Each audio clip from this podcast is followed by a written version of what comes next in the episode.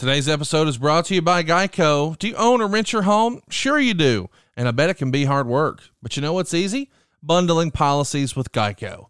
Geico makes it easy to bundle your homeowner's insurance or renter's insurance along with your auto policy.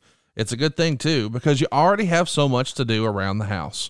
Go to geico.com, get a quote, and see how much you could save. It's Geico easy. Visit geico.com today. That's geico.com. And we thank them for sponsoring today's podcast. Why adfreeshows.com? It's simple. It's early and ad free. Why wait for your favorite shows to drop when you can listen as soon as they stop recording? There's no need to wait. You can access it all before anyone else can. Plus, no ads.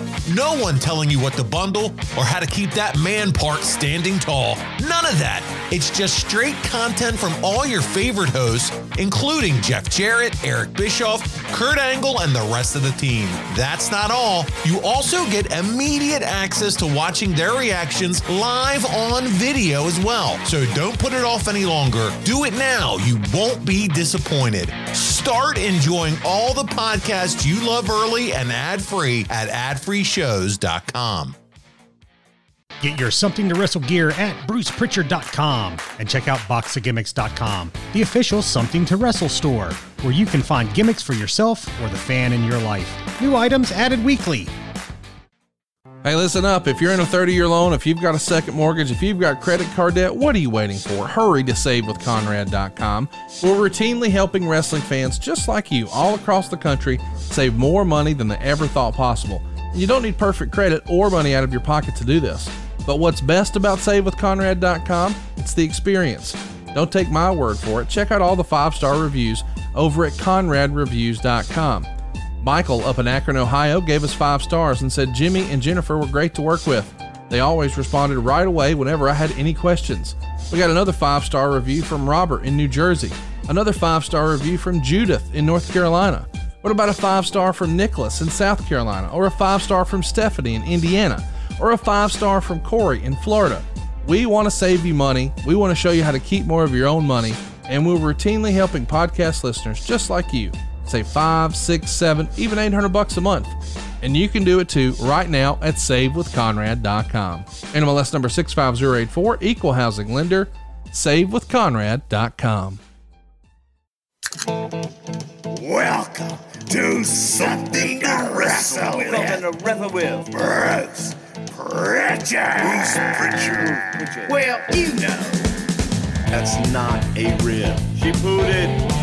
She pooted. Is that a rib? No, yeah, but there's no box of gimmicks. Rumor and innuendo. I don't deal in rumor and innuendo. And, and was he there? I was there. Say something about I don't give a shit. I ain't scared. I ain't scared to Fuck him. you, Bruce. I love you, take the cheese. Double cheeseburger. You take the bread. Double cheese.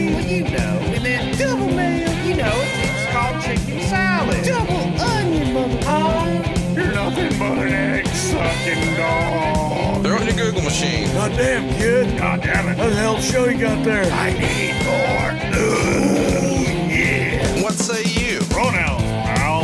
And now, something to wrestle with. Con Bruce Pritchard. Y the second most recognizable athlete in the entire world today.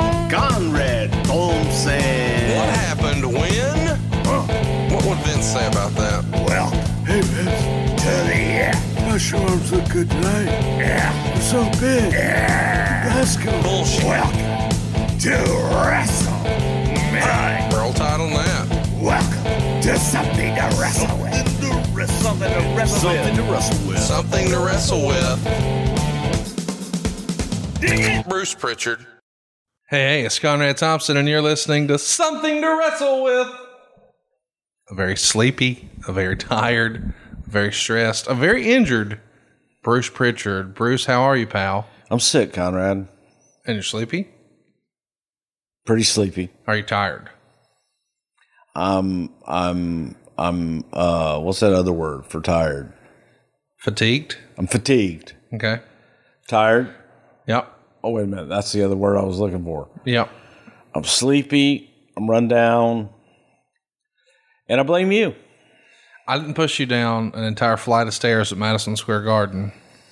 Uh, as to catch everybody up, our plan was to uh, record a very special something to wrestle on Saturday, but unfortunately Friday, Bruce fall down, Bruce go boom in Madison Square Garden. Okay, first of all, yes, I had a, a, a small Incident. incident where I went down technically two flights of stairs, but really it was it was all about all of about five, well six steps total included in the both flights. but your phone finished the fall, right? Well, my phone's my phone fucking made the fall. Your phone went ringside. Yeah. So I thought I hurt my knee. But you know how like when you're falling and you don't want people to either see you or you really just don't want to fall. So you try to look cool and catch yourself and twist all around and do all that other kind of horse happy shit. You tried to catch yourself to save face, and in the process, you made it worse. Yeah, and I, as I went on through the day, I just knew that my knee hurt. And as the story goes, you thought you had busted your knee open. It was a crimson mask on your knee. So you hike up your pants, and with a little help from one of your friends, Well, they were blinded by the paleness of my skin, first of all. It was not bust open. You can look at it right now. See right there? There's a little bump right there, but ow, that hurt. Um, but it doesn't look like anything. It, uh, but but but then you cool down, and then you sit down and see. Like I really didn't cool down because I had a goddamn thing to do, and I did my thing. And then by the time I got home on Friday night, it was time to get in the other thing to come to the airport thing. Commercial, I might add. that's where you are now. You're flying commercial to Alabama. Yeah. I guess we've buried that's, the lead. that's what fucking happened. you and I are in person for the first time in a long time, It just mere feet from where something to wrestle was originally conceived. Boy, that sounded weird. Uh, but you told me the old radical story, and I, I still tried, see the stains. And I tried to pitch you. on, told me uh, not to handle my microphone, and I'm handling it. That's okay. Handle it right away. We ain't got like one of them thingies. Well, here's the deal. We don't normally record podcasts at the kitchen table here at the Conradison. Now, I'm glad to be doing it. This should be kitchen table with Connie and Bruce. Is that what you want to call this show? Uh, sure, if you want to. Well, I was hoping we could call it Greg the Hammer Valentine. Okay, well, so any goddamn way. Um, You come to Alabama. I'm in a lot of pain. And you, you had a, an incident at the Atlanta airport I did. Kimberly can kiss my ass with Delta Airlines. at the gate agent there in The gate agent at gate uh, D41. Yeah. So, Kimberly, if you were working, and if anybody knows Kimberly, uh, working at Atlanta Airport at gate D41 on Saturday morning. Delta. On, Delta. Yeah, on Delta. No, I'll just, I'm on Delta. They kiss my ass. And then when you finally got here, you were greeted with open arms and a, and a warm pool, and it was ready to go. I was happy when I got here, wasn't I? And then you took a nap, and I didn't think you'd kick out Korean barbecue. And then the next day, Brucey didn't feel good. And I couldn't help but wonder because you'd told me that a person in your life had maybe had some situations going on physically, and you had just ridiculed them mercilessly. And now maybe this is old karma coming Karma's a bitch. I will say that. Karma's a bitch. So uh, does this mean we're going to get a nicer, more gentler, polite Bruce moving forward? When? Today? Not today. No. But sometime in the future. Highly unlikely. Okay. Well, are you excited to be in Alabama? I mean, as excited as one can be to be in Alabama. I mean, had all your favorites here. We had the the Mexican breakfast. You didn't eat that. We had your favorite barbecue. You weren't thrilled with that. We took you to Stone Age barbecue, the uh, Korean barbecue outfit, and you didn't necessarily love that. I got you Dairy Queen. I don't think that was to your satisfaction. This has really been the shits for a vacation for you, has it not? Well, it sure has. Yeah. You should be ashamed. You know what? And and the other thing, and, and you know, we're at this goddamn resort and everything. Oh, and, my, and, you mean my uh, house? Come on now. Oh, yeah. Well, it's a resort. All right. Uh, true or false? I cooked you a fillet last night. True, true or false? You got like multiple elevators in here. That One. Go, okay, I took. You have one that goes up to the suite level, which is my suite. Right. And so I got to the suite. all your What favorite- did I do for you? And all your favorite drinks were in there. True or false? Some of them. I mean, not- I'm not putting this. I was even told he's not bringing toiletries. We'll need to make sure he has. I got you set up with toiletries too, and I you're, offered to do that. you're still fussing I'm not fussing. a little. What do you have now in the guest suite? A pickle pen just for you. Oh no, I buried the lead. I forgot. Brucey uh, came. No, forget it now, man. No, Yeah, no, no, it doesn't even matter. No, you don't care. You don't remember. You don't care. You don't like it. I haven't it. used it. You have worn it out. You've broken I've, it I've in. broken the motherfucker in. That's for damn sure. True or false? Now, two people who work on this show have shit on my floors here at the Conrad Radisson. Silva downstairs and you upstairs. But I was sick. Well, how do we know he wasn't? And how do you know I didn't clean it up? Oh, I'm sure you did. Well, I'm sure Stephanie No, did. I cleaned it up You personally did. personally.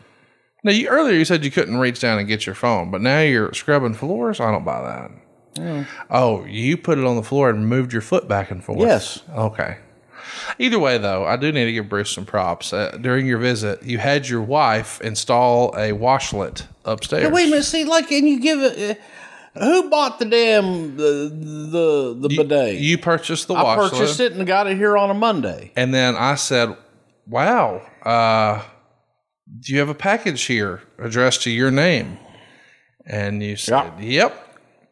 And I said, "And this is?" And you said, "It's a bidet." And I said, "Okay."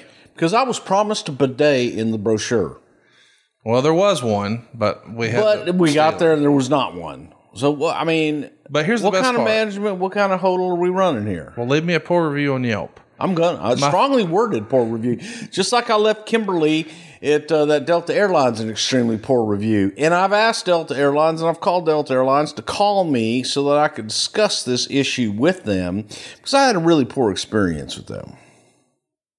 Feel better now? No, Uh, as we're recording this, we have a new WWE World Champion. Congratulations, Mr. Big E.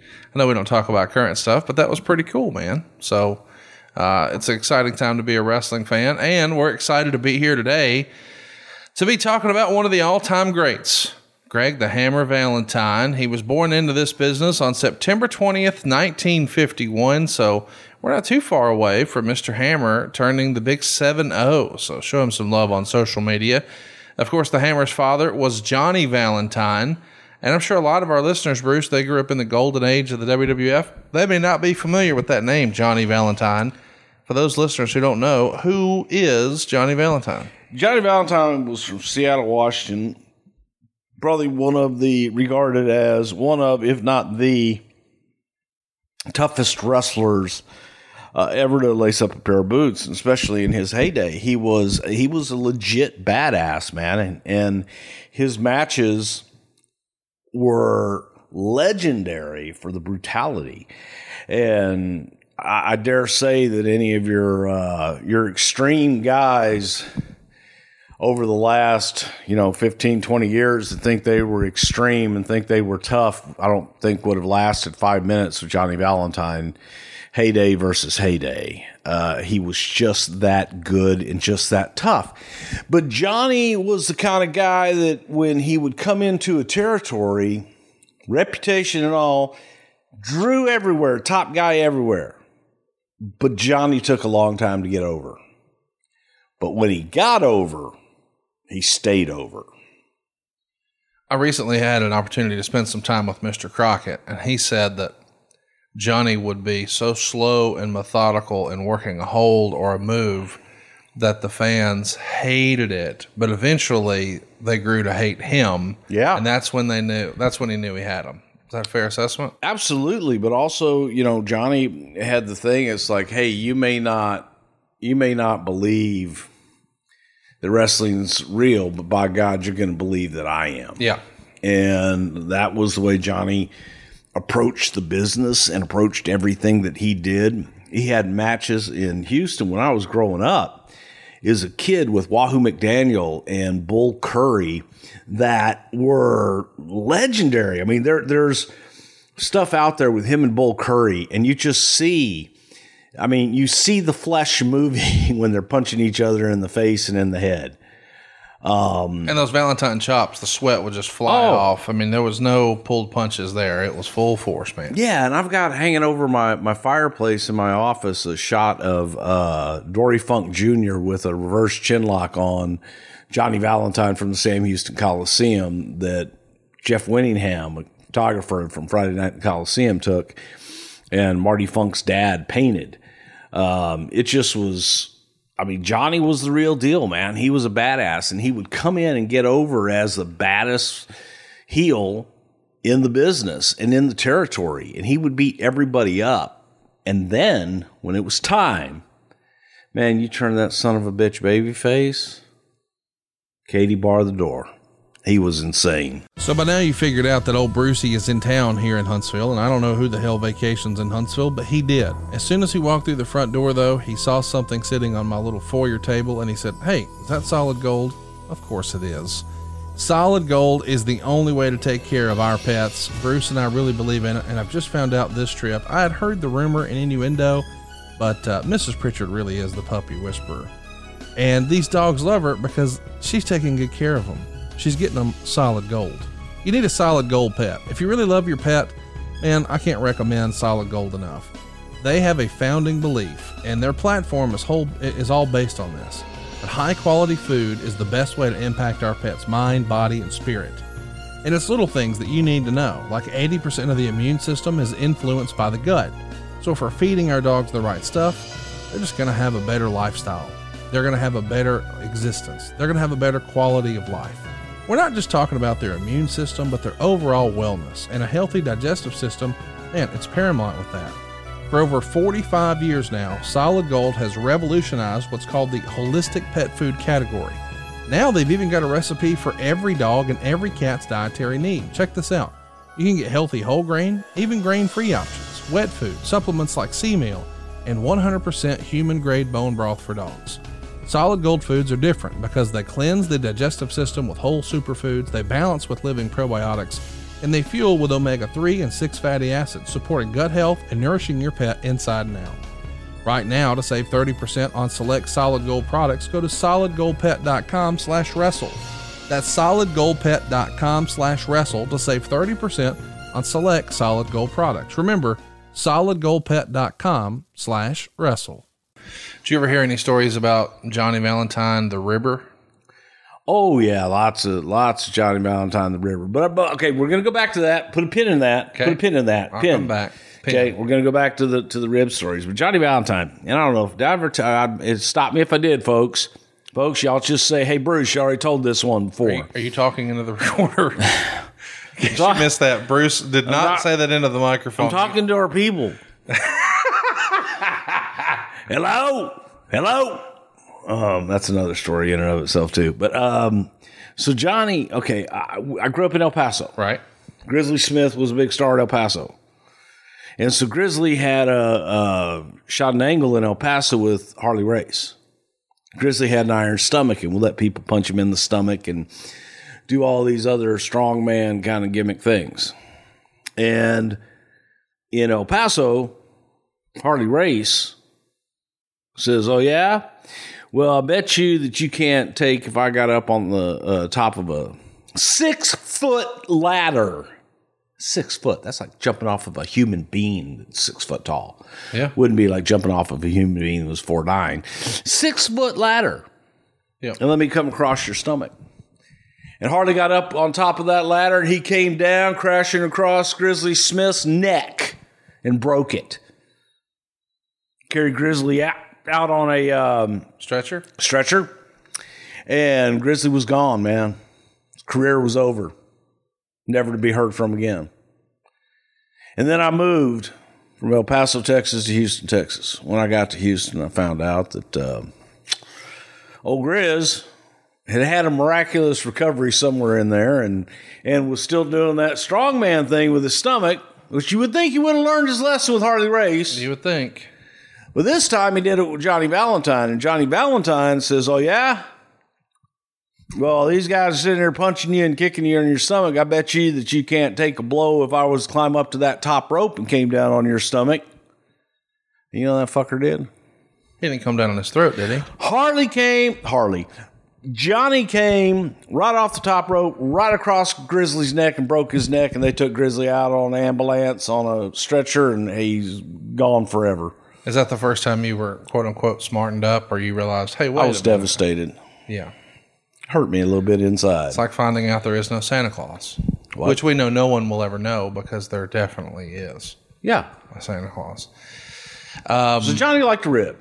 My favorite part of that story is when he said Harley threatened to come across his belly.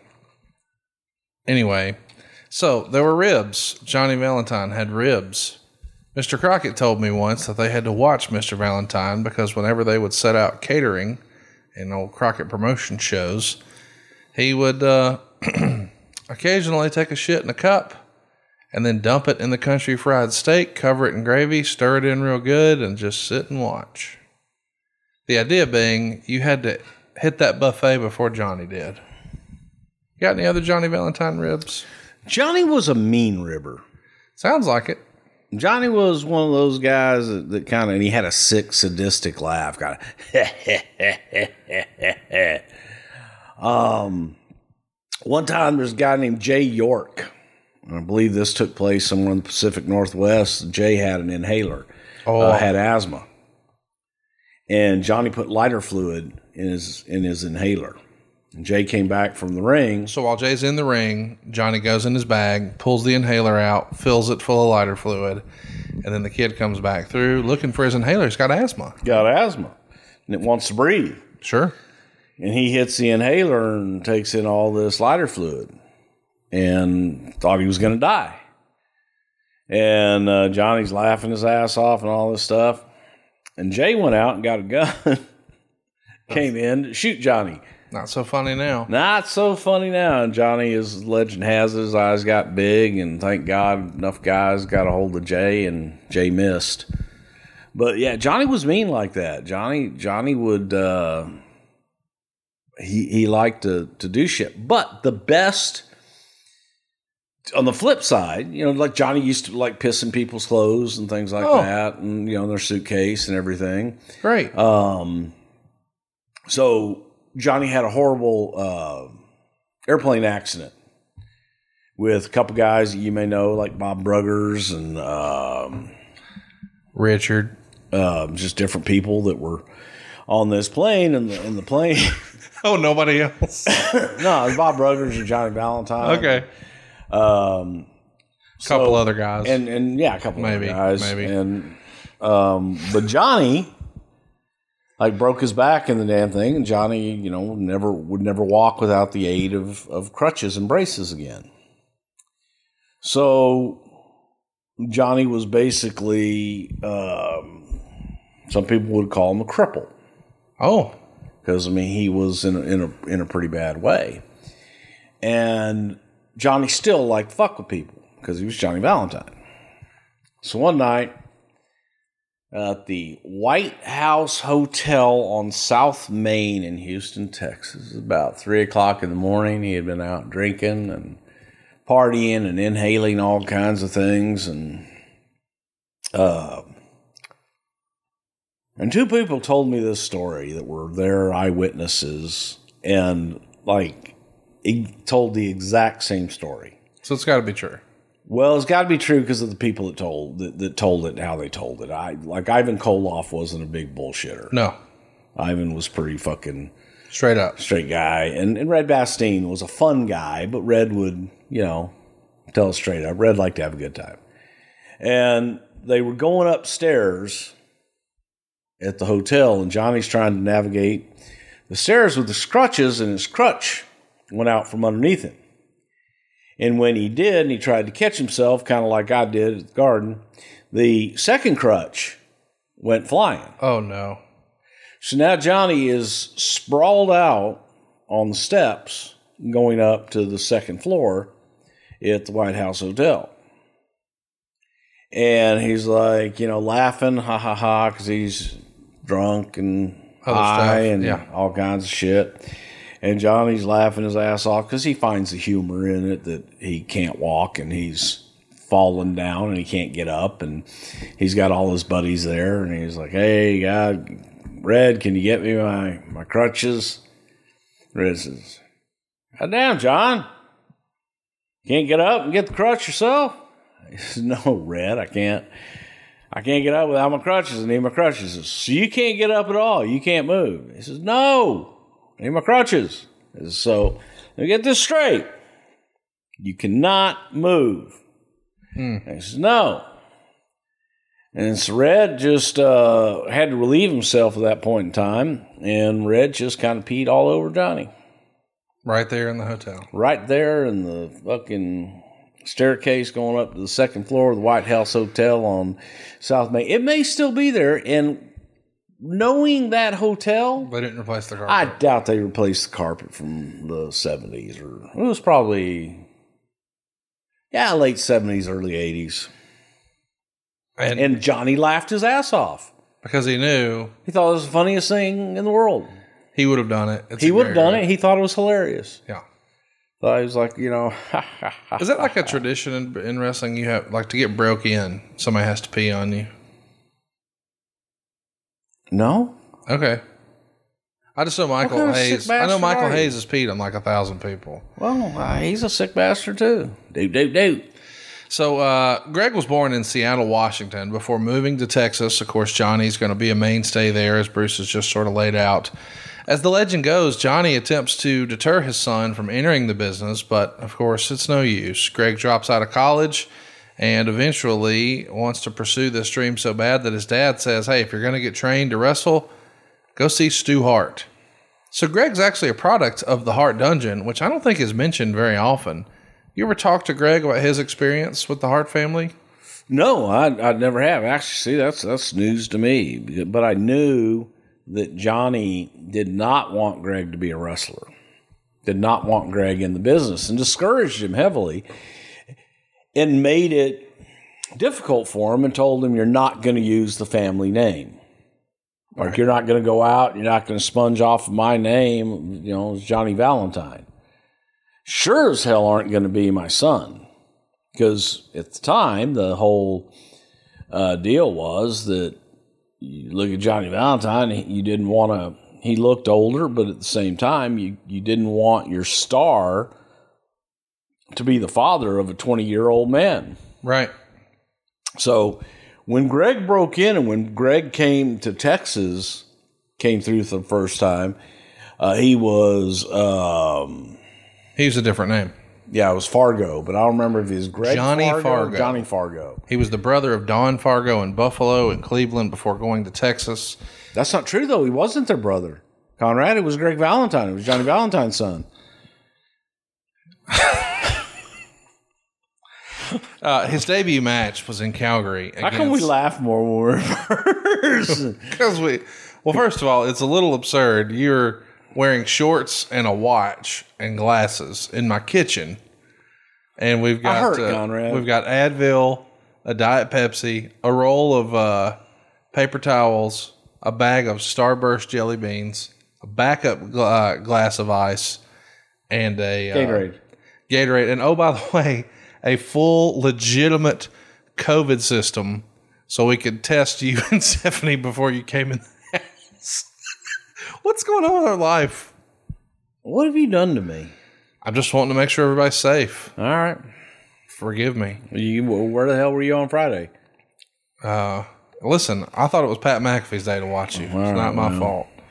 So Angelo Mosca is his first opponent in 1975. Not somebody we talk about very often, uh, but certainly a, a notable old timer. You got any Mosca stories you can share? Mosca was a mean old son of a bitch, but one of the nicest guys you'd ever want to fucking meet. Uh, former Canadian football player, big son of a bitch, looked like a goddamn silverback gorilla. Um, Barrel chested, you mean? barrel chested, long arms, uh, walked, had the gait like a gorilla, um, strong as shit, and mean. So Mosca, Mosca was a big draw pretty much everywhere he went, and uh, just pretty tough. But but Mosca, I think, not to the same extent as Johnny. But Mosca was one of those guys that uh, didn't take it easy on you in the ring either. You earned everything you got with him, and you had to fight for it. There's a great deal. I don't know if it's still on YouTube or not, but Mosca at a Canadian Football League um, gathering reunion or whatever. Mosca was getting a uh, an award, and there was another old timer that Mosca had had, you know, like words with, or they had had a feud or something uh, during their years in football. And Mosca's up there with a cane, the other guy's up there with a cane and all this shit. And they start pushing each other and hitting each other with canes and got into a fight. Both of them old men. Both of them actually shouldn't have left the house that day. But by God, they got on stage and they got into a fight. That's, That's just kind of guy that uh, Angelo Mosca is. Okay, I just want to give you a heads up. I'm actually right now supposed to be reading copy to you from our friends at Chili Sleep, and when I say our friends, I mean it. But I'm gonna uh, I'm gonna go rogue here. I'm gonna go off script. I'm just gonna tell you how this thing has changed my life. And when I say this thing, I mean the OOLER. I'm not kidding around, guys. This has become such a big part of my life. I've told my wife, I've told my friends, I've told my family. It's now a non negotiable. You've heard me talk about things like this in the past that I really like to have a washlet on my toilet. I really like to use wet wipes. I, I have a certain few things that are like quirks in my life that I think are like creature comforts. This jumped to number one on the list. I feel better than I can remember in my entire life. The entire time I've been recording podcasts, I feel better right now, and I give 100% of that credit to Chili Sleep. Yes, this is technically an ad, but I am telling people in my real life, left and right, how Chili Sleep has changed my life. I'm not exaggerating. I didn't realize that I was not dreaming. Process what I just said. I have vivid, bright, and colorful dreams now that I never had before. And what that tells me, I'm getting REM sleep, dude. There's been times where you guys have even joked on Twitter does this guy even sleep? When does he have time to do all of this? Candidly, I didn't. I slept about six hours a night at best. Since I've gotten a chili sleep hooked up, I have routinely slept eight, nine hours. I have to be woken up. I feel fantastic. It has been a real game changer in my life. I've decided to buy more of these, not just for my other residents, but I mean, I'm going to have extras in the garage. God forbid, if something ever happens to my chili sleep, I need another one. I don't want to live a life without chili sleep. I know I'm shilling extra hard, but it's because I believe in it. By the way, none of this is in the script, so I hope they're not upset with me. But here's what we got going on, guys. Chili Sleep is a mattress topper. Let me explain. It goes over your existing mattress. They're not trying to sell you a new mattress. It fits right over the top, and there's a little gimmick you're going to put beside your bed. You're going to hook the hose that runs from that mattress topper into this little gimmick. You're going to put a little bit of water, and then you're going to pair it with your phone. There's a special app you'll put on your phone, and ta da, you're all set, man. Now, what I've done is I've set a real routine. My bed starts getting cool every night at 10 o'clock, and it will warm up to wake you up whenever you want. You're in control of all of this. You don't have to do this automatic schedule thing, but my goodness, I am sleeping so good. I feel so great. I feel sharper. I feel like I'm getting more accomplished. I'm not tired throughout the day. I think a lot of people experience some sort of crash after lunch where they're just sort of give out. And if you feel like that and you think, ah, it's probably because I'm overworked, no, dude, you're not sleeping well. And I thought for years the trick was just crank down the AC, man, get some blackout shades, maybe throw a little strip on your nose, and you'll be good to go. And I did all of that, and I thought, hey, I'm on to something. I hooked up Chili Sleep, dude, I didn't know what real sleep was. This has been consistent deep sleep, and the reason it's working is it's lowering my core body temperature. I used to crank down my AC in my house to like 67. I set my Chili Sleep on 65. Dude, I don't need to chill off the uh, the kitchen anymore. The dining room and my office and the laundry room don't need to be cold. I think I'm saving money here too, man. But more importantly, the way I feel. I even told my dad the other day because I just sold him on getting one of these. Dad, if they charged me per night, I would say deal. I almost feel like it's too good of a value. And here's what I mean. If they were like, hey, Conrad, you want the best sleep you ever had? It's going to be 10 bucks. I'd say, hell yeah, sign me up in perpetuity. I want to sleep like this every single night. These luxury mattress pads from Chili Sleep keep your bed at the perfect temperature for deep sleep. Whether you sleep hot or cold, that's worth mentioning, especially since it's about to start cooling off. Uh, my wife is going to want to climb into a warm bed, not me. Uh, I want to climb into a cold bed. But what she's going to do, she's going to have her start warm and then cool her off so she doesn't wake up all hot and sweaty. I know I sleep better when I'm cooler, and I bet you do too. But man, I'm falling asleep. I'm staying asleep. I've got the confidence and energy to power through my day. I'm sold on Chili Sleep. I really recommend this to you. I don't even know that they're going to advertise next week, and I don't care. I'm going to tell everybody I know they need a doggone Chili Sleep. Try it. I'm telling you, you're going to love it.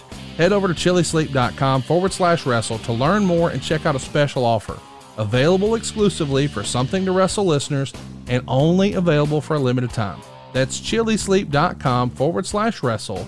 That's C H I L I sleep.com slash wrestle. Take advantage of our discount and wake up refreshed every day. My dad's got one. I got Mike Dawkins, our gimmick attorney, getting one. I got Scott Hyatt, our hotel guy, getting one. Everybody in my life has heard about Chili Sleep ad nauseum, and you need to try it. I believe in it. It's awesome. And I just talked about it for five minutes. I'm sorry about that. I know you don't like ads, but I love Chili Sleep, and I might talk about it next week, even if they don't buy an ad. Go to chilisleep.com forward slash wrestle. It's the best doggone money you'll spend this year. Promise. So supposedly, um, based on everything you just told us, that that confirms my research. The Valentines did not want Greg to debut as a Valentine, so he calls himself Babyface Nelson, which I gotta think is a fucking great wrestling name. Would you Would you see that? He looked a little like Babyface? Babyface Nelson. I, I, you I could go for that. Yeah, but he, he looked like Babyface Nelson with the old Al Capone gang and shit. So he spent six. You know months in- anybody in gangs? This is real, boys and girls. Uh, my daughter, Kansas, got her very first job. She's down at the Korean barbecue shop. So that's Bruce's favorite food. So that's where we went his first night here in town. And Bruce is um, in the wrestling bubble. when he's trying to make conversation with my daughter, he says, So, how you liking work? She answers, How's school? She answers awkward silence, and then Bruce cuts a piece of his bulgogi or whatever, and then says, "So, are you in a gang?" I said, Did you join a gang yet? It's a fair question. it's just hilarious. In Huntsville, Alabama.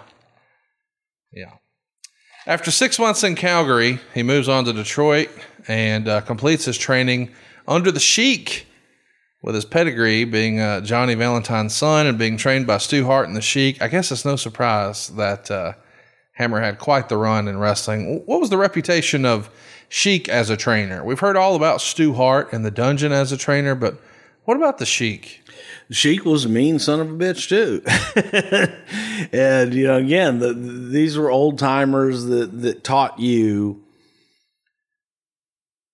To the respect the reality of the business. business, respect the business, and the reality of the business. And if you couldn't hold up your end, if you couldn't, if there wasn't a confidence that you could go into any bar anywhere in the United States and walk out being able to kick most anybody's ass in that bar, then you didn't belong in the business. Yeah.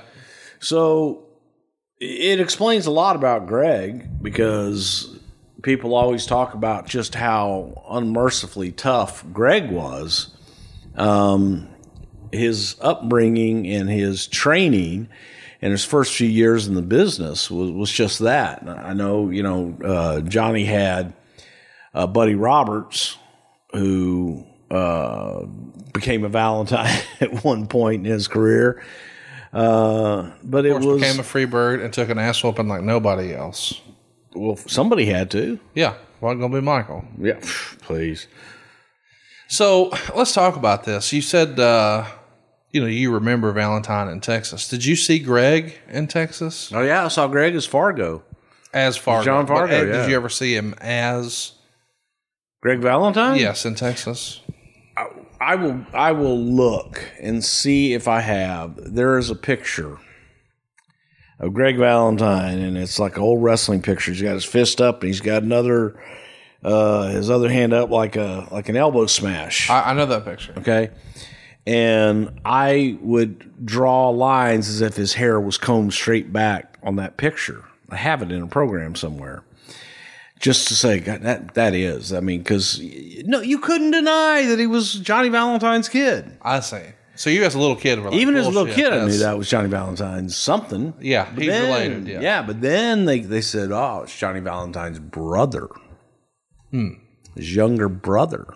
He heads to Florida and becomes Johnny Valentine Jr. before he settles on Greg the Hammer Valentine. So I guess this is a move.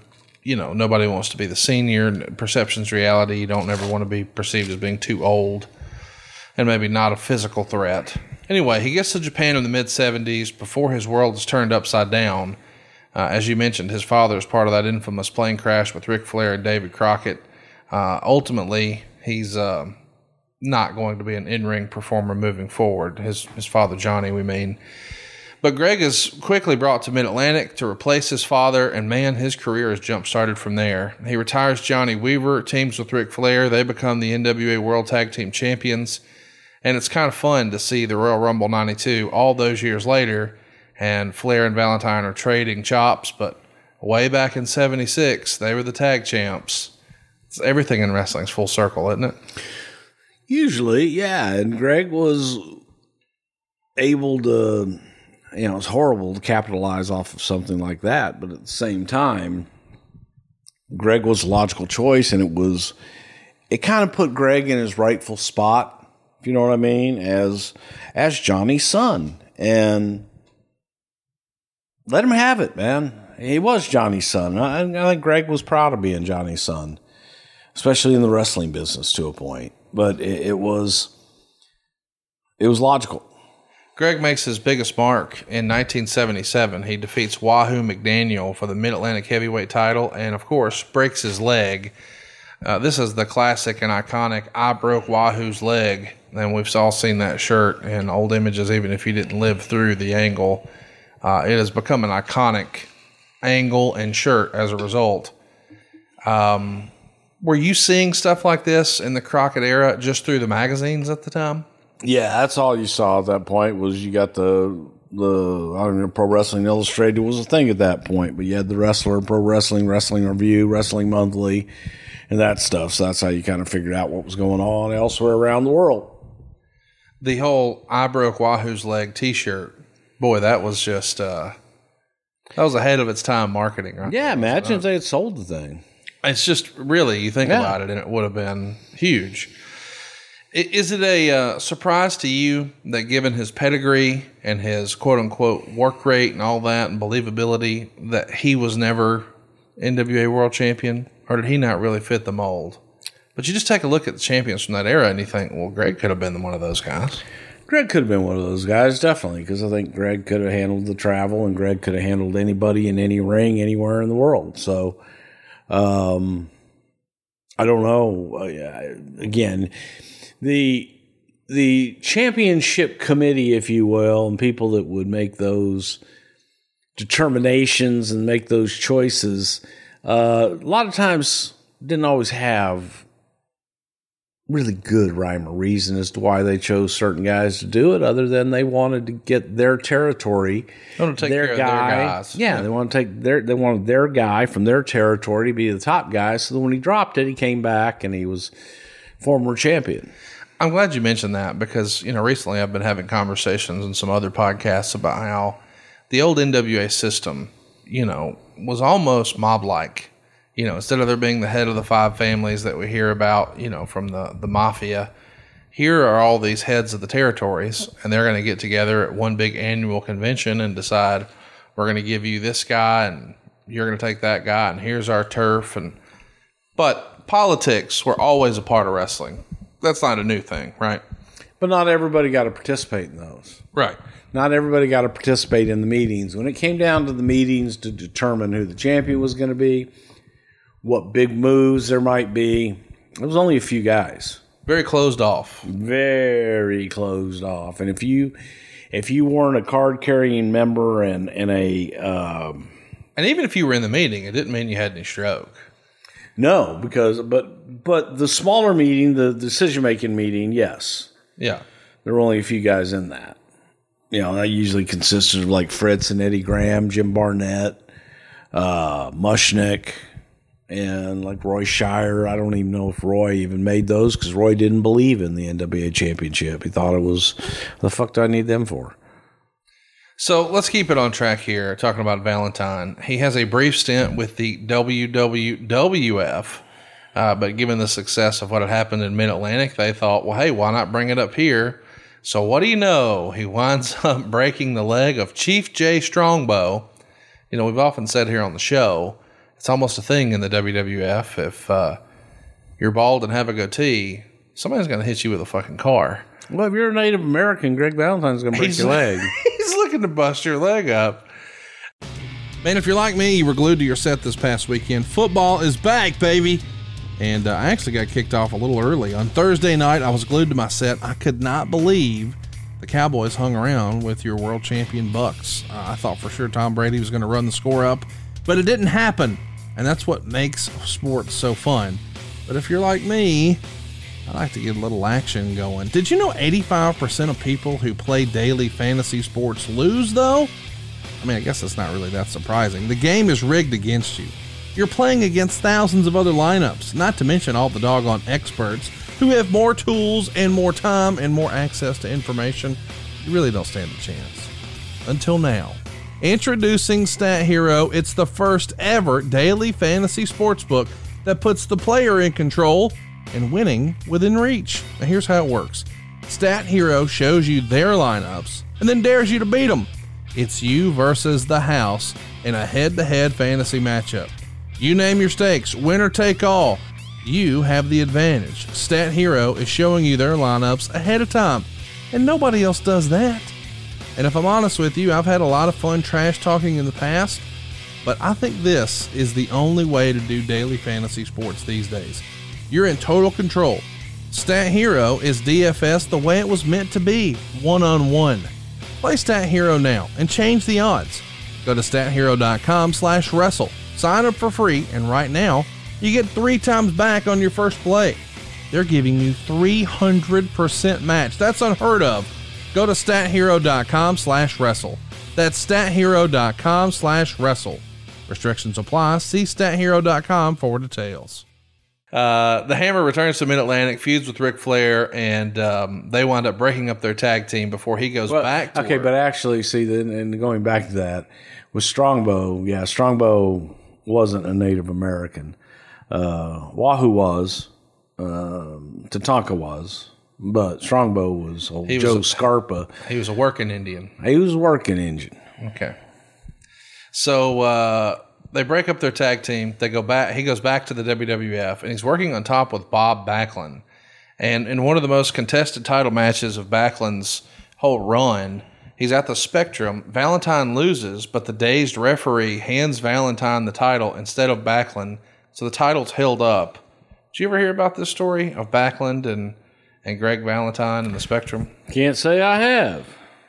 Backlund regains the title that was upheld, and then eventually Valentine would head back down to Mid Atlantic Championship Wrestling. He starts his feud with Wahoo back up, and then after winning the U.S. title, begins a now legendary feud with Rowdy Roddy Piper that we know results in a now infamous dog collar match at Starcade 83.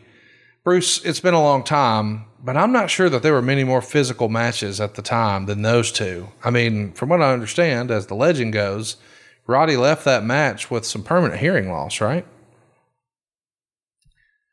Okay, So that's all. That's all. Wink and a nod. sure. You know, they beat the shit out of each other. Yeah, Roddy and, and Greg love to beat the shit out of each other. And, uh, you know, their whole thing was they same thing. They wanted you to believe. So you believed. To this day, it's still probably the gold standard for a dog collar match, isn't it? It's nearly 40 years ago, but when you think of dog collar matches, I think that one's right up there. You didn't see JYD and Butch Reed. So that one's on your list too. Oh, yeah. Okay, so Valentine's and Piper sucked, right? No, I'm just wanting to know if it held up, and then we can move on. it was all right. It was good. I thought you liked Piper. You I got love with Piper. You know, Piper Piper's whole thing was about the dog collar was that it had like sheepskin around the collar. Yeah. and like tore his neck up because sheepskin when it would get wet would just like the leather and everything just tore their necks all up. And Greg used to like to tug the tug the collar and everything to fuck with Roddy. Got it. So before you arrive in the WWF, Valentine rejoins the company. He's going to defeat Tito Santana to become the Intercontinental Champion. And, you know, with Tito and Greg, they really become sort of the, the workers' champion in 85. And I know you've taken issue with that classification before whenever we've referred to the Intercontinental title as the quote unquote workers' belt. But, you know, Tito and Greg, two fine guys to headline any sort of B show in that era, right? Oh my God, they'd headline any any show period anywhere in the world. Th- those were, you know, you you look back at that time. Greg Valentine was a main event guy. So Absolutely. was Tito Santana. Um, when you compare it to Hulk Hogan and whoever Hulk's dancing partner at the time was, okay, maybe it's uh, it's not the top match, but you could put it anywhere anywhere you want. A town, B town, C town, F town, and that was a huge main event because Greg, Greg just was that kind of um, that kind of a star. He had a star appeal, and so did Tito. I, want to be clear. I wasn't trying to be dismissive of those guys or their talents. I've just always been under the assumption that those, we'll call them secondary titles, were in place because occasionally your world champion wouldn't be available and you needed something to be in your main event. Do I have that wrong? No, I, I mean it's just that they're they're championships that you want to feature, and some are by a hierarchy just in general.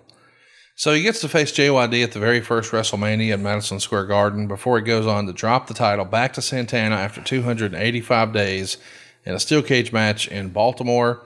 Valentine then destroys the title after the match, so we introduce a new title, uh, which is the same title that we covered over at adfreeshows.com on Title Chase.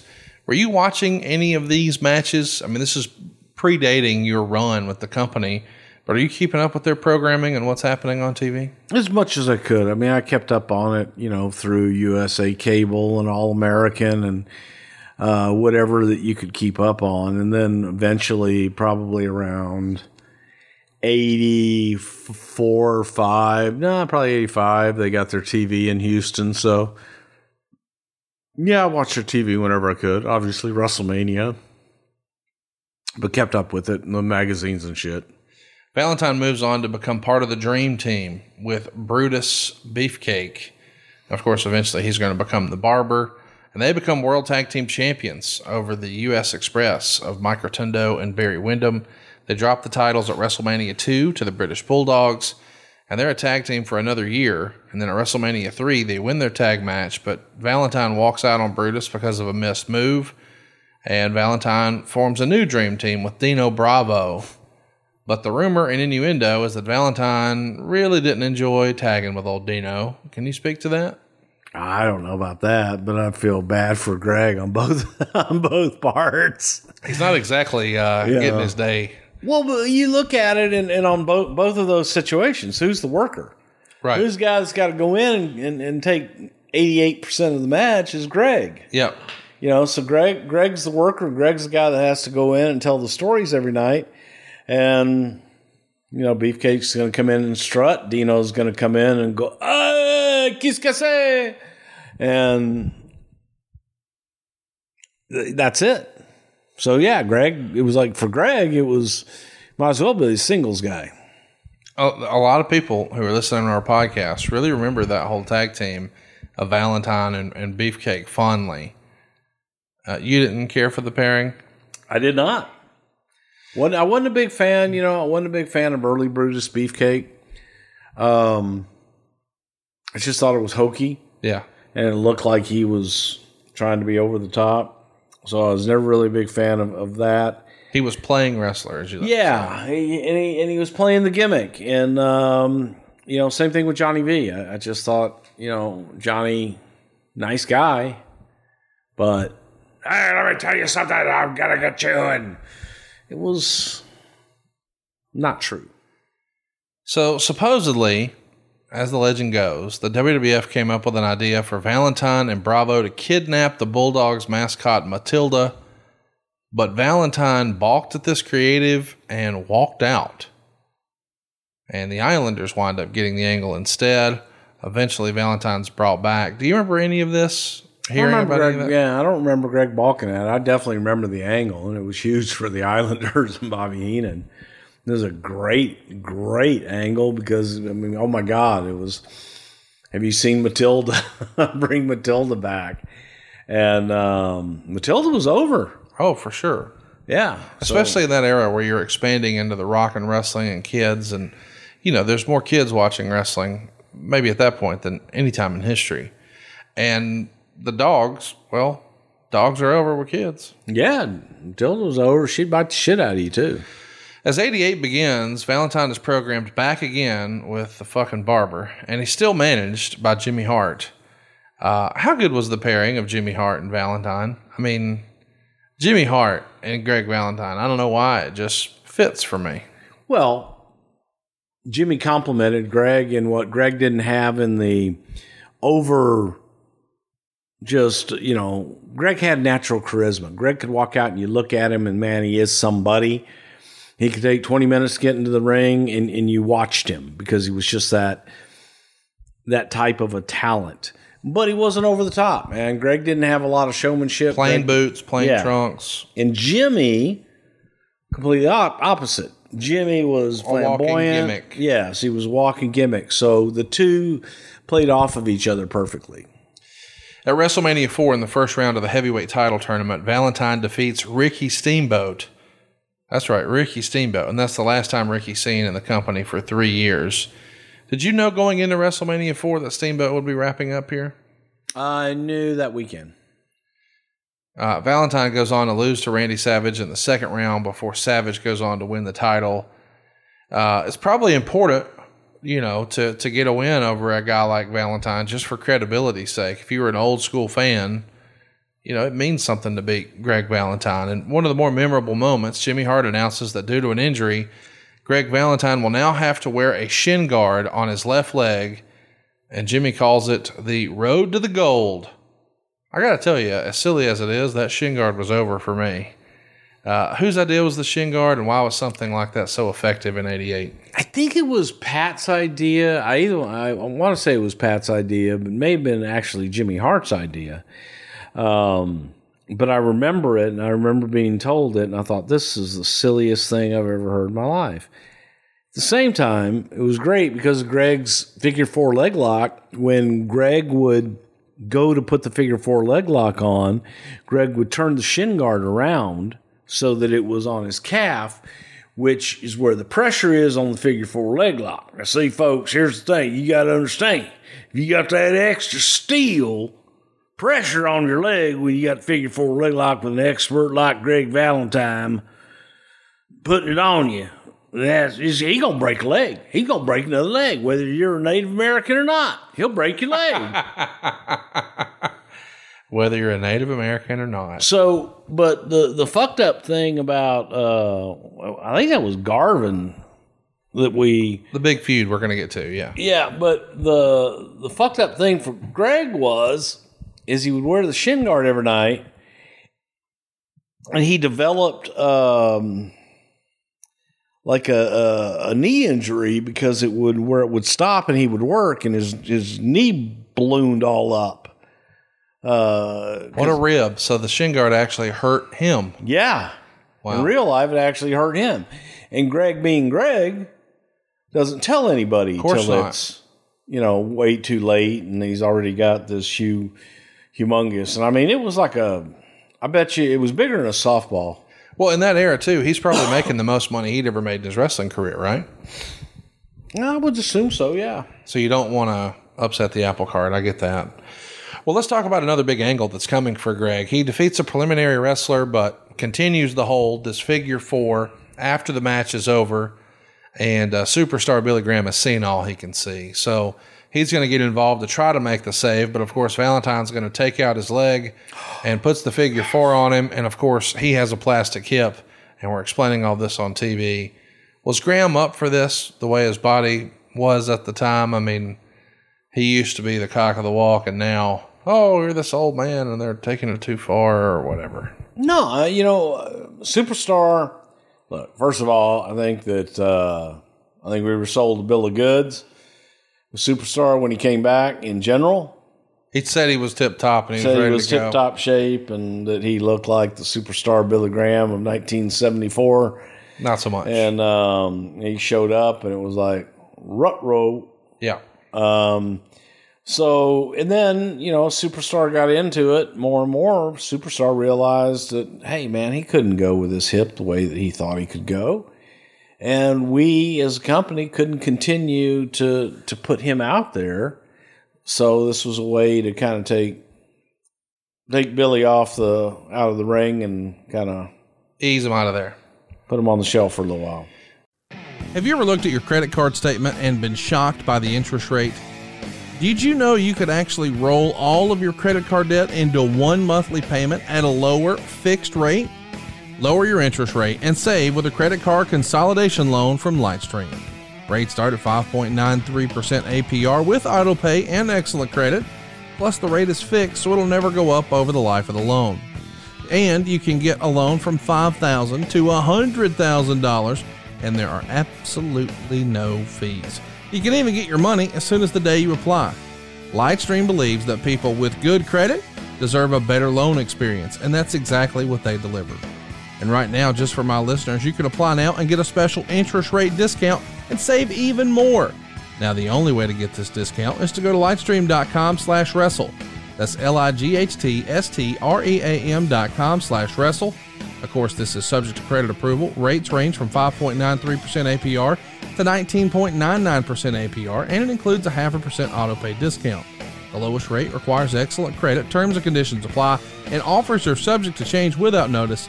Visit lightstream.com slash wrestle for more information. That's lightstream.com slash wrestle. Well, let's talk about some uh, some controversy. Don Muraco is going to attempt to stick up for Billy Graham, and they begin to feud with Valentine and, of course, Jimmy Hart. But it abruptly ends when Muraco was let go. Valentine has claimed in interviews that he begged and pleaded not to let Muraco go. Do you remember what happened here and why Greg went to bat so hard to keep Muraco around? Well, I can imagine Greg, just in general, he was friends with Muraco. I don't know what the hell Muraco did, but I I could definitely see Greg trying to save his friend, and because he liked Don. Of course, on the other channel in 1987, unbelievably, Ronnie Garvin beat Ric Flair to become the NWA World Champion. But fast forward to 88, and he's no longer with the NWA or Jim Crockett Promotions. Now he's brought into the WWF, and he Im- almost immediately begins a feud with Greg the Hammer Valentine, which I remember fondly, you know, from SummerSlam and whatnot. Why was Ronnie the right opponent for Greg? Because he's blonde. I mean, really, in, in stature, the shit out of each they're other. both kind of barrel chested, sawed off, thick looking dudes, both blonde hair. You know, they're going to chop the shit out of each other. It is a similar style. And, and they say in, in, in MMA, styles make fights. Is that sort of the thinking with Ronnie? It was because they we knew that they would beat the living shit out of each other, and and again throughout the night when you have a variety show of different talent, you're going to look at them and go, okay, man, this is this is different than everything else on the card. Believable. Very believable. Uh, at the end of 88, you find yourself, well, not you, but Brother Love has a segment with Honky Tonk Man. He's just a honky tonk man. I'm a honky tonk man. There's a honky tonk man. He's a honky tonk. There's a honky tonk man. I'm cool. I'm cocky. I'm bad. That's a phrase. So this Brother Love segment has Honky Tonk Man, Greg Valentine, and Jimmy Hart. Was there already thought of putting these two together as a tag team, or was it more of just, hey, they're stable mates because of Jimmy? At that time, they were stable mates because of Jimmy, and then uh, you know, looking looking for a tag team to put two guys together. I think they complemented each other pretty well. Honky was again same thing as is putting putting Greg with Beefcake, putting him with Jimmy, putting him with different guys that uh, had a little more show to them. A tag match for WrestleMania 5 is set up with Valentine and Honky to face the Hart Foundation, which, of course, the Hart Foundation end up winning. What'd you think of uh, Valentine and Honky's chemistry together, at least when they first got going? I thought they actually, I mean, I really thought that they had good chemistry, and I, you add to that Jimmy, but it was it was just so different. It was a yin and a yang. One one's heavy on entertainment, one's heavy on wrestling. Yeah. Uh, coming off Mania, Valentine is looking to conclude his feud with Garvin and challenges him to a retirement match with Garvin accepting on April 29th on Superstars. Valentine gets the win and Garvin is forced to retire. Uh, Garvin uh, would become a referee. Who's putting creative together here in this era? Is this you, Pat? Combination of How's you Pat guys? and Vince? Okay. What'd you think of that whole uh, retirement angle? I thought it was clever in the different ways that we would get Garvin back involved to fuck with Valentine. It is really well done. Valentine and Hart get Garvin fired from refereeing, so he transitions into being a ring announcer. And at World's SummerSlam, worst ring announcer in the world. And then in this corner, they Wayne in it the fat two flabby hundred pound. Yeah, it was horrible. It's great. but that's the idea, right? I understand, but uh, Vince loved it, didn't all he? goddamn French Canadians that you know. I bet Pat thought he did a good job. Pat thought he did a great job because Pat Pat probably gave it to him. But it's like I couldn't understand Pat either. At the base, you. So Valentine comes out to uh, Garvin's introduction for his match against Hercules, and Garvin announces Valentine is Hercules' so-called opponent, and at 249 pounds, overweight by 30 pounds, amongst other things. Of course, Valentine cheats to win. Garvin announces Hercules as the winner, and it's a brawl after the match between the three. Valentine and Hart demand Garvin be reinstated, and they get their wish. So the suspension angle was uh, used a lot in this era to get guys back in the ring and just advance the storyline. And this was well done, man. In hindsight, you ever think Jack Tunney was a pretty shitty president? You know, I didn't really think about that, but I think you're onto something there. Yeah. Uh, who came up with uh, the idea of Ronnie Garvin also using a shin guard? And I think he called his the Hammer Jammer, which is kind of fun. Yeah, I- matter of fact, that was either Pat or, or Ronnie. It was kind of the collective of, okay, how do you combat this? Well, you combat it with the same thing. So Greg's saying that his isn't used as a weapon, and they're saying that theirs isn't used as a his deal. Greg Greg had a legitimate injury that he needed his for. Well, it builds to a submission match at the Royal Rumble from 1990. The Observer gave it two stars. The guys get plenty of time 16 minutes and, and 52 seconds. Uh, Ron Garvin wins with a scorpion deathlock in a match where the only way to win was by submission. Meltzer says actually they should have called it a sudden death match rather than an I quit match because the minute the thing started, the crowd, which was really up for the previous two matches, just died on the spot. It had nothing to do with the match, but fans were into neither personality. They worked a real slow pace, but it was stiff, and the closest thing to a good match on the undercard. So he is complimentary of the work, but he does explain that in his opinion, it wasn't really resonating with fans. And this is probably the height of the quote unquote entertainment era of the WWE. You got guys carrying snakes to the ring and birds to the ring and dogs to the ring. Oh my. Do you think these guys were maybe just too much wrestling for the WWF audience at the time? I think so. It, you know, Ronnie, you know, Ronnie Garvin is one of those guys guilty of having one of the most entertaining, great storyteller, Yeah. great, um, funny son of a bitch outside of the ring. But it didn't translate. Didn't translate always um, on the other side, and especially I think with the language barrier a little bit with Ronnie, it was it was tough to to understand him. But when you're just sitting there bullshitting, Ronnie Garvin's the fucking funniest guy in the room. I mean, he's the most entertaining guy in the room when you don't have a camera on him. It's funny because you almost feel like when you go back and you watch Ronnie Garvin matches and interviews, hey, this guy takes himself maybe too seriously. Yeah. But at the same time, this is also the guy who dressed in drag for the thing with Flair. So it's hard to reconcile, like, where do you draw the line? Like, okay, he takes himself too seriously. Well, here he is in, in drag, so maybe not, but it didn't always translate when the red light was on. Yeah. All right, we'll move along. Yeah. uh, yeah. After we transition, or after that match, of course, we realize it's time for a change. So Greg and Honky are put back together, but this time as rhythm and blues. And there's a story out there that Jesse the Body Ventura kept telling Greg he had to dye his hair black for almost eight months, but Valentine resisted until finally doing it. Do you remember how you guys got Greg to dye his hair and hey, hold this guitar? We know you can't play a lick, but wear this jacket and hold this guitar and I think that it was awesome. Um, it was fucking great. you were looking for a word, and let me just tell you, awesome was not the word. Oh no, it was awesome. You loved rhythm and blues. oh, I loved rhythm and blues. I loved Greg's black hair. Man, that made it. You loved it because he hated it. No, no, I loved it because it was great. Because you had taken a guy that you had viewed as one way That's true. his entire career, and he was one dimensional in many ways, man. He moved straight forward with his bleach blonde hair and his nice robes and all this shit. And you shake that package up with the greatest intercontinental champion of all time, the honky tonk man, No doubt.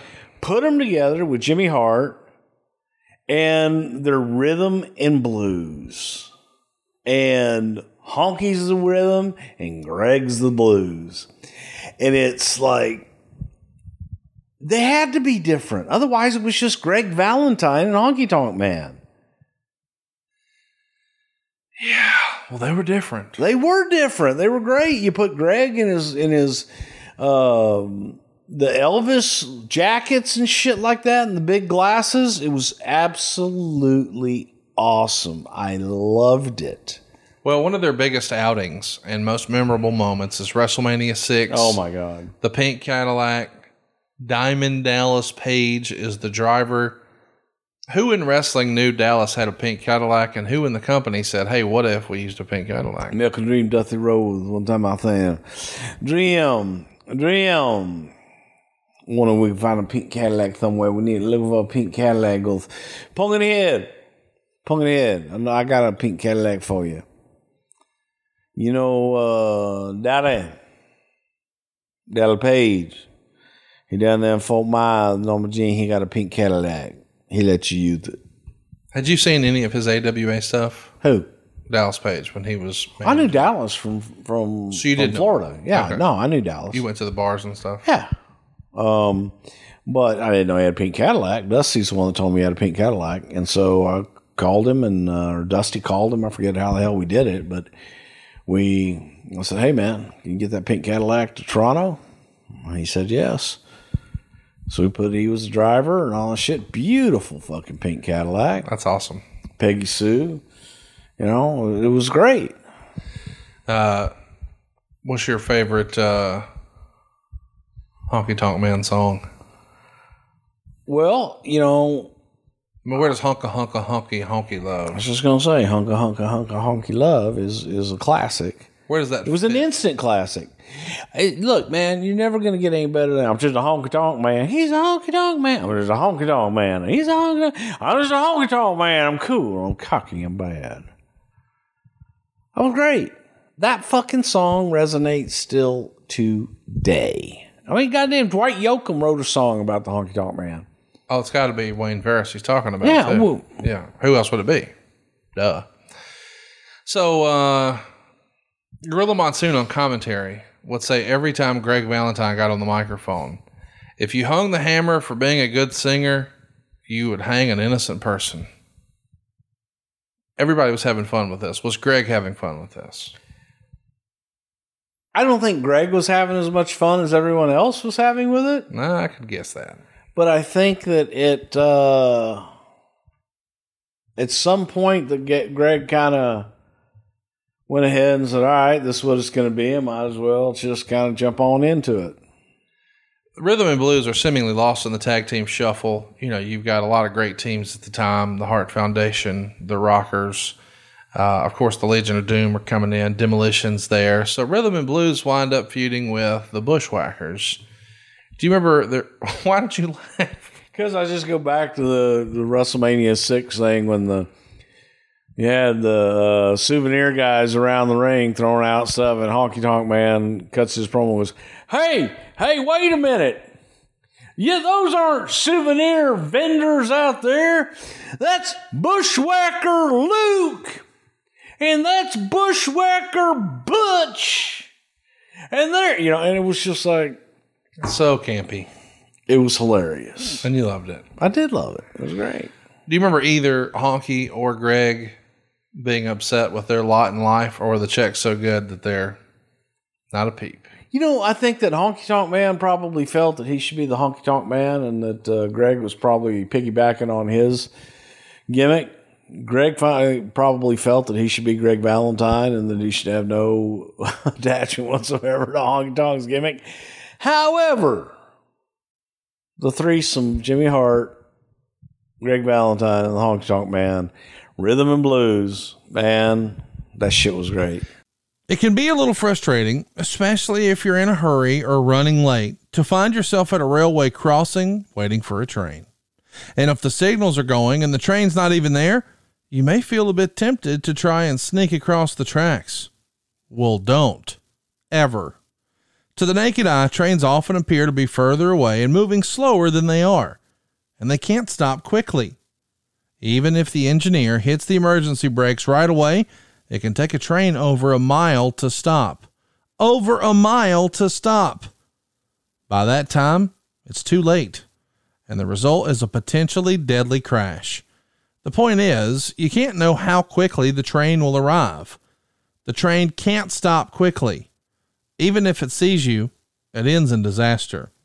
And if the signals are on, the train is on its way. And you just need to remember one thing stop. Trains can't. Did you know that Rhythm and Blues Greg Valentine action figure is one of the most coveted ever? Oh, I bet it is. Seriously. I no, no, I'm serious. I bet it is because of the black hair and the whole different thing. It's different than any other Greg Valentine look that he's ever done. I think Cardona spent like new Toyota money on one. Well, So there you go. I mean that's silly, but Uh, they begin a feud with the Hart Foundation in September. Doesn't really go anywhere. But then they're a part of the Undertaker's debut at Survivor Series on his team with Ted DiBiase. Uh, Valentine's pinned by Bret Hart. It feels like they're just sort of more or less treading water here uh, as we wind down 1990. The last match of the Honky Tonk Man happens on December 16th, 1990, in the Meadowlands. He's going to team with Valentine and Power and Glory to lose to the Bushwhackers and Hart Foundation. We've talked about Honky before, but what's the deal? oh god, I think just Honky getting inside Honky's own head, and he could do that sometimes, just thinking he deserves more, wants more, and uh, I'll just leave. So he did. So Valentine turns babyface after Honky quits at the end of the year. Um, they're at Madison Square Garden when Jimmy Hart's interference backfires against Saba Simba. But all of a sudden, Valentine shows up at Herb Abrams' UWF taping to continue his feud with Honky. Uh, did Valentine leave, or was he just not a part of a full time deal? I only ask because he's back by the time for the Royal Rumble. And it makes me wonder was his contract coming up, or do you remember any of those details? Yeah, I don't remember any of that. And contracts were so different then that it really didn't wasn't wasn't that kind of a deal. Um, I'm sure the Greg just probably wanted to move on, and he'd been there for a long time, so it was like, all right, man, you want to move on, move on. Well, before we move on, what was your favorite Saba Simba match? Hershey, Pennsylvania, uh, September sixth or eighth. Was Clint like there? Clint from Hershey. Yes, it was there. And by the way, I didn't like Club Simple because he took all the stuff off, I know it was Tony Atlas. Now you'd be just stupid trying to pull one over on us because I know because I read, I get a piece of paper sent to me in the mail every week and all of it's true. And I love and adore this man, Clint from Hershey. What the fuck is? What the fuck, Conrad? Why are you laughing at me? Do you need a light bulb changed? Because it's lunch on a Tuesday. this is what we're doing. I should be at the office writing mortgages, and you should be booking bad creative. But here we are. in Alabama. You got a bad tubby, Conrad. That's true. Uh, so Valentine's back at the Royal Rumble, and here's the tidbit from Meltzer. Quote, Valentine went out at 46 minutes, which means he was in the ring for 44 minutes. As the story goes, you're going to love this. This was his punishment for working with Herb Abrams dates in New York. The company, since Valentine wasn't under any contract, couldn't stop him from working indies, but they weren't too happy he worked for Mr. McMahon's enemy, Mr. Abrams. What did uh what did Vince think of Mr. Abrams and his UWF promotion? I don't think he knew who he was or what he did. Well, he knew when he booked Andre. Okay, maybe okay. Some guys booking Andre. I I can guarantee you that he, other than hey, there's some guy out there running matches and trying to do TV. There wasn't a whole lot on old Herb. Dino Bravo and Valentine begin a feud as Valentine's babyface push kind of starts, but in reality, he's just working mid card matches. He loses to Earthquake at WrestleMania and then IRS at SummerSlam. Uh, Royal Rumble 92 was one of his last appearances before he leaves again. What was the opinion of Valentine in the office? Like, I know you weren't there at Rumble 92, but as he's winding down 1991, it does feel like his career is. I mean, he's there, he's on the card, but he's not exactly featured. Doesn't feel like uh, creative has any motivation to do much with him. Well, I think that Greg is steady. Greg was always looked at as steady. Greg was the guy you could always depend on. Greg Consistent. would always deliver. And yeah, he was consistent and he was steady. A good hand, some might say. He was, nah, he was a great hand. So I guess my question was a lot of times in wrestling, you have to sort of reinvent yourself. We've seen The Undertaker do it, we've seen Chris Jericho do it, a lot of other guys. Do you think Valentine needed to rein, reinvent himself a little bit? Well, yes, and I think that he did with rhythm and blues, and that's why that change was so important. Because that was an opportunity to, to completely reinvent himself. You change your look, you change your gimmick, you change everything as much as you possibly can. You're still Greg Valentine and you're still doing your shit. But give me a new presentation, give me a new paint and coat. He moves on to WCW before reappearing back in the company for Survivor Series 93 as one of uh, Jerry Lawler's, well, Shawn Michaels' nights as the Blue Knight. Why Valentine here? He was available?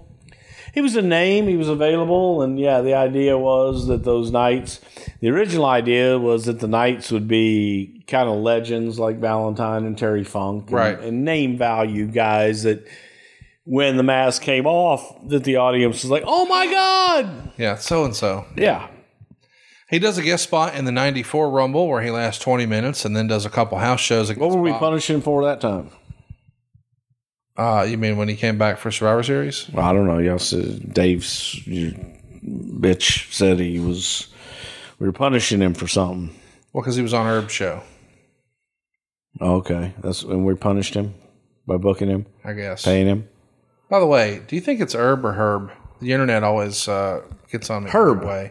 Herb Herb is a name. It's Herb. as a, as Is a a is a an herb. It's herb.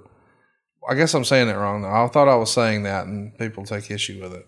What? Oh, oh, did you know the honky tonk man hates me too? I forgot to mention that. Why does Honky hate you? Well, we told the story on 83 Weeks once where I thought he was TV champion and he wasn't. So he asked his Twitter following to motherfuck me because I accidentally made him TV champion and I shouldn't have done that. I'm fake news and all that. Bastard. But I mean, I lied up, right? I said he had a belt he never had. So in my head, that would be like a good thing. Well, who did you research that week? Like if I you probably went to the Observer for your research. no, I think I was just freestyling it. And I, Oh. I assumed since he was the greatest intercontinental champion of all, Of all time. that perhaps he was TV champion too, but not so much. No. Everybody knows that. Uh, Yeah, but I didn't that day. Well, so goddamn. Well, You know, I'm doing a lot of podcasts. that's on you. Some, I just wish you would do a few more. he does a guest spot in the 94 Rumble where he lasts 20 minutes and then does a couple house shows against Bob Backlund in the summer, and that's a wrap. Uh, Greg's not seen again until he's inducted into the Hall of Fame in 2004. Greg's a Hall of Famer in everybody's book, wouldn't you agree? Yes. Greg Valentine had a Hall of Fame career and, you know, is you look at his legacy, his family legacy, and everything that he has done in the business. 100% Hall of Famer. You know, we talked about how he could have been an NWA world champion. You know, he sort of fit the mold of, of that era. Do you think if he was a little older, that perhaps he could have been one of the last WWF champions before Hulkamania got going? Yeah, actually, I do. I think that, you know, when you look at some of those talent that came through there, I, I think of guys like Greg Valentine and Don Muraco both that could have been champion during the Backlund years instead of sticking with Bobby, you know, for that whole time. But hey, Bobby worked. Uh, what do you think his his legacy in the business will be? You know, I think that from a stand fan point, I think people are going to look at Greg Valentine as one of the toughest guys. You believed in him. He was no nonsense, and just like his dad, his legacy is he's a tough son of a bitch. When you think about his old matches, let's give you know as we're just a few days away from his 70th birthday, let's give some of our listeners uh, some recommendations of matches to go out of their way to see of his. Any come to mind? Oh, I, yeah. I mean, obviously, we talked about it earlier, and I was fucking with you. But if you get a chance to do a collar match with Roddy Piper and Greg with the, you know, from Greensboro, wherever the hell that was from, that that was excellent. But if you look But it's at not as good as Butch Reed's. Well, we know that.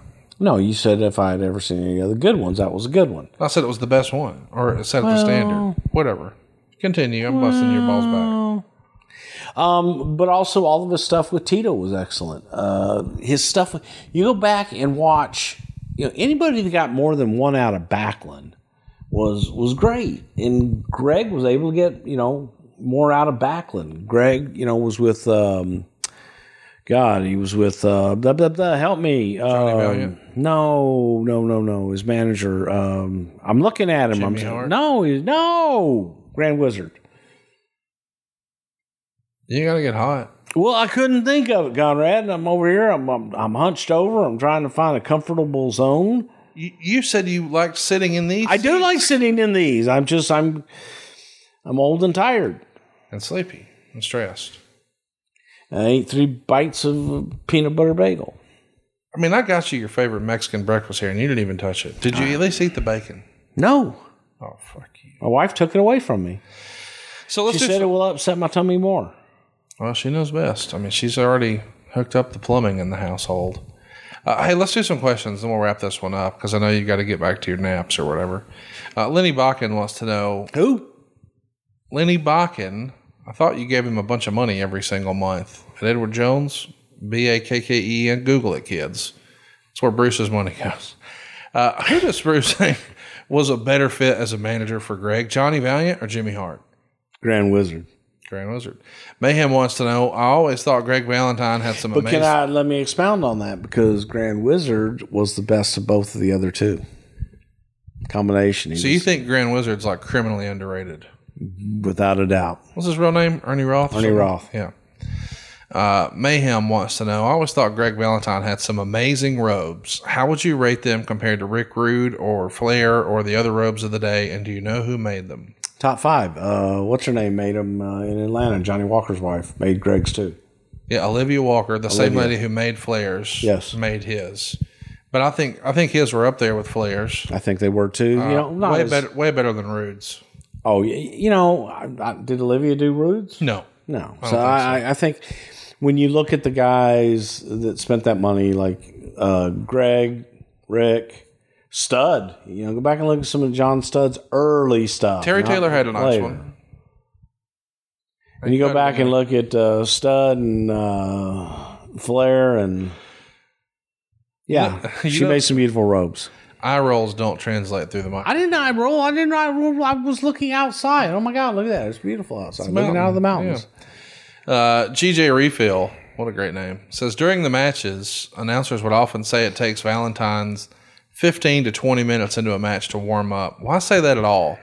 It makes it sound like his efforts sucked for the first 14 minutes, especially when most of his matches didn't last 15 to 20 minutes. I'll let you take this one, Bruce, but it does feel like the announcers are just trying to say as they say in UFC, oh, the longer this fight goes, the more it favors so and so. That's sort of what they were aiming for, right? That Then why the hell didn't they just say that? okay. So you agree with CJ and Monsoon? I agree with you. CJ. Well, no, Gino would often try to embellish quite a bit of shit that didn't always need embellishing him. Uh, Jeremy Priest wants to know where do you rank Greg as a wrestler? Don't you dare say top five. Top five. Oh God damn it! That's not true. Greg, oh goddamn, Greg was awesome. All right. Greg was a hell of a wrestler. He was a Finish hell out the top worker. five then. Huh? Greg Valentine, he's in the top. I'm not saying number one, but he's top five. Who are the other But you saying wrestler or worker? wrestler? Um, Kurt Angle, probably number one. Okay. Um, okay, Greg's on the top. I was thinking, how is he going to make this work? Sterling says Valentine's chop looks lethal. Where does Because Ham- it was, it hurt. where do the Hammer's chops rank against the Wahoos and the Flairs, etc.? I think that when you those three and you throw uh, Greg's Gar- dad in there, the- Garvin. yeah, Garvin with a little snug. But man, Greg just has these these huge, thick forearms that, um, and sausage fingers. yes, Joe Dangerously says, uh, "Where'd you get those shin guards?" red shin guards are us. Thought it was yellow. Was it red? I'm colorblind. I think it was red. Red. He might have had a yellow one too. Jeff Stewart says, uh, "Which did Greg hate more? Black hair as part of rhythm and blues, or his babyface run? He always felt like a heel to me. And what was the question? What did he hate more? Black hair, or being a babyface?" Black hair. Classic Joey Mack says, I brought my wife to a Comic Con years ago. Greg was sitting alone at his table. He looked sad. My wife asked who That's he was. just Greg. I told her, and she went over and gave him a hug. She didn't realize that's just how he always looks. right. Why do you think he looks like a sad puppy dog? Because he does. 'Cause he does. He does I mean, feel like just- you, you want to give him a hug. Okay. I fuck Greg. I like Greg. Yeah, great guy. Yeah, I will. I, Greg's one of those people I'll walk across the room and say hello to. Uh, Ted the Hillbilly Heel, so he must be from around here, says, How was the hammer as a ribber? So we talked about his dad, Johnny, as a ribber. What about Greg as a ribber? Greg was kind of like you know, like a silent fart, Right? silent but deadly. Got you. And I would say Greg was, you know, when and if Greg would make the effort to to rib somebody, then I think he would have fun with it. Do you remember anyone in particular? I, I don't, but because Greg was just so sly about it. Greg wasn't one of those guys that would laugh and, and let you know that he ribbed you. Uh, Jay Marsh says, Honky Tonk Man has said in shoot interviews that Valentine was one of the most depressed people he ever knew. What say you, Bruce? Was Valentine really depressed all the time, or was he just depressed hanging around Honky? Probably just depressed hanging around honky. No, I think that it was Greg's uh, delivery. sure. Greg had a slow delivery, and and Greg didn't get excited about a lot of things. You Right. know what I mean? It, it was just his personality. I don't think he was depressed. Because I look, I spent I spent time in Greg's home and doing vignettes and seeing him with his hair down, not being Not in wrestling, away Yeah. from wrestling. yeah. And you know, Greg's just a pretty fucking mellow, mellow guy. You seen that picture of him and uh, Brutus Beefcake watching TV in the recliners? Yeah. Is that us later today, you think? That's basically we're we're halfway there now. um, we're gonna go to the mall and get your nipples pierced, and we're good. I don't think we are. Hey, so uh, next time we record, which will hopefully be tomorrow, I'm gonna Huh? I'm gonna try to convince you to do this tomorrow. We're gonna talk about Unforgiven 2006. That fever. Well, you not, you don't have a fever. You don't know. Well, I'm gonna run you through this COVID machine, not a test. Your whole body. I'm gonna run you through it. All right. Uh, in Toronto, Ontario, Canada, uh, the main event that night was John Cena and Edge in a tables, ladders, and chairs match. It was a last chance match for the WWE title. Had Cena lost, Cena has to leave Raw for SmackDown. Randy Orton is going to be taking on Carlito. We got Trish working with uh, Lita, and this is going to be Trish's last match as a full time WWE performer. We've got DX taking on Big Show and the McMahons in a three on two handicap Hell in a Cell match. We've got the Spirit Squad taking on the Highlanders for the tag belts. Kane versus Umaga and Johnny Nitro versus Jeff Hardy for the Intercontinental title. Man, this feels like another lifetime ago, but it was uh, September 17th, 2006. What do you think? You looking forward to talking about that one? No. Really? Yeah. What about in two weeks, which I'll probably make you record tomorrow? Uh, in your house, mind games. Perhaps Ooh, mind games. that's a good show. In Philadelphia, you had the whole ECW faction in the front row, and then, of course, in the main event, Jerry argu- Brisco talked about how I almost whipped his ass the other day on, on something about that because Jerry's lucky I didn't whip his ass. How's that? Just cuz. Hey Siri, did Jerry Brisco almost get beat up by Bruce Pritchard? I found this on the web. No. Siri says you're full of shit. Fuck Siri, she's a whore. Oh, okay. And on Yeah. that and on that note, we'll see you guys next week right here on something to wrestle with. A sleepy, tired, stressed, and injured and fatigued. Any other descriptors? Sick. And sick. Sick. I'm sick. Now, what exactly is wrong with you? Because you ain't got the vid, and you don't have a fever, but you got the runny poo poos. I got the runny poo poos. and you should. that's real. And you shouldn't before. You know what? You can't prove that. Did you see it? You told me you did just a few minutes ago. I recorded. You don't believe anything I tell you anyway. Well- it was not written in a fucking piece of paper and sent through the mail with a bunch of typos and shit from California. You don't you don't believe me. That's hurtful. I don't But true. appreciate it. No, I don't get a physical copy of the Observer. I subscribe and pay money and get That's digital. that to me is absolutely terrifying. You know, it is terrifying that I still have to pay for it. You would think by now he would comp me. You would think that you would not read a bunch of just sit there and read a bunch of fantasy every But fucking what day. would, what would you rail against and fuss about every week if I didn't? Are those like Starbursts or are they fucking jelly beans? They're both, and you should enjoy them. I think it'll turn that frown upside down. Ladies and gentlemen, we'll see you next week.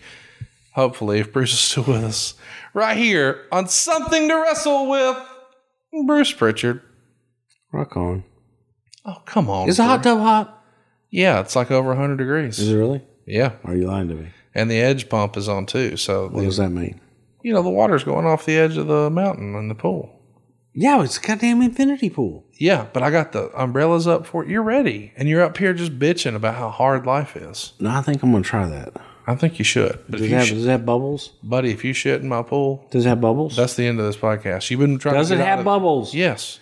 I got But that if- one place where Silva shit on the floor. If you if you fucking Hang on, hang on. You've been It's trying to get out of Silva, this. It's okay for Silva to, to shit on the floor, but not me. And I'm Silva sick. has not been welcome back in this house since. he came, he came in yesterday. You invited him. You didn't even tell me, and I come out and he's I did. there. He shocked me. I thought I was being robbed. Okay, ain't gotta get hot about it. Let's invite him over to sit in the hot tub with us. No, he'll shit in that hot tub. Okay, don't get hot. Besides, I don't trust you to get in that hot tub right now unless you're like four Imodium deep, and I see you take them. I took. I've taken three today. Do you often vacation in Huntsville, Alabama? And is this the last one? Yeah. I'll see you guys next week. Sorry about the actually later this week. By God, we'll see you Friday. It's Tuesday. We'll What? Friday. Yeah, you got to do two. You missed one last week. There's no getting away from me. I'm sleepy. And tired Yeah. and stressed. Could we put like a floaty on the hot tub where it's in the shade and I can lay down? It is in the shade. Okay. But a floaty. Why you want to float in a hot tub? Yeah. What? What's the point of that? I don't know. Just. I think you need a nap. I do. John brings his skewed sense of humor. Jeff brings tips to cut strokes off your next round. Together, it's those weekend golf guys. They'll pay a lot of money to PXG and Titleist and Callaway and on and on and on, right? How many yards do you think you're going to pick up with that extra driver? I think I can get an extra 5 to 10. What if I give you 15 to 20?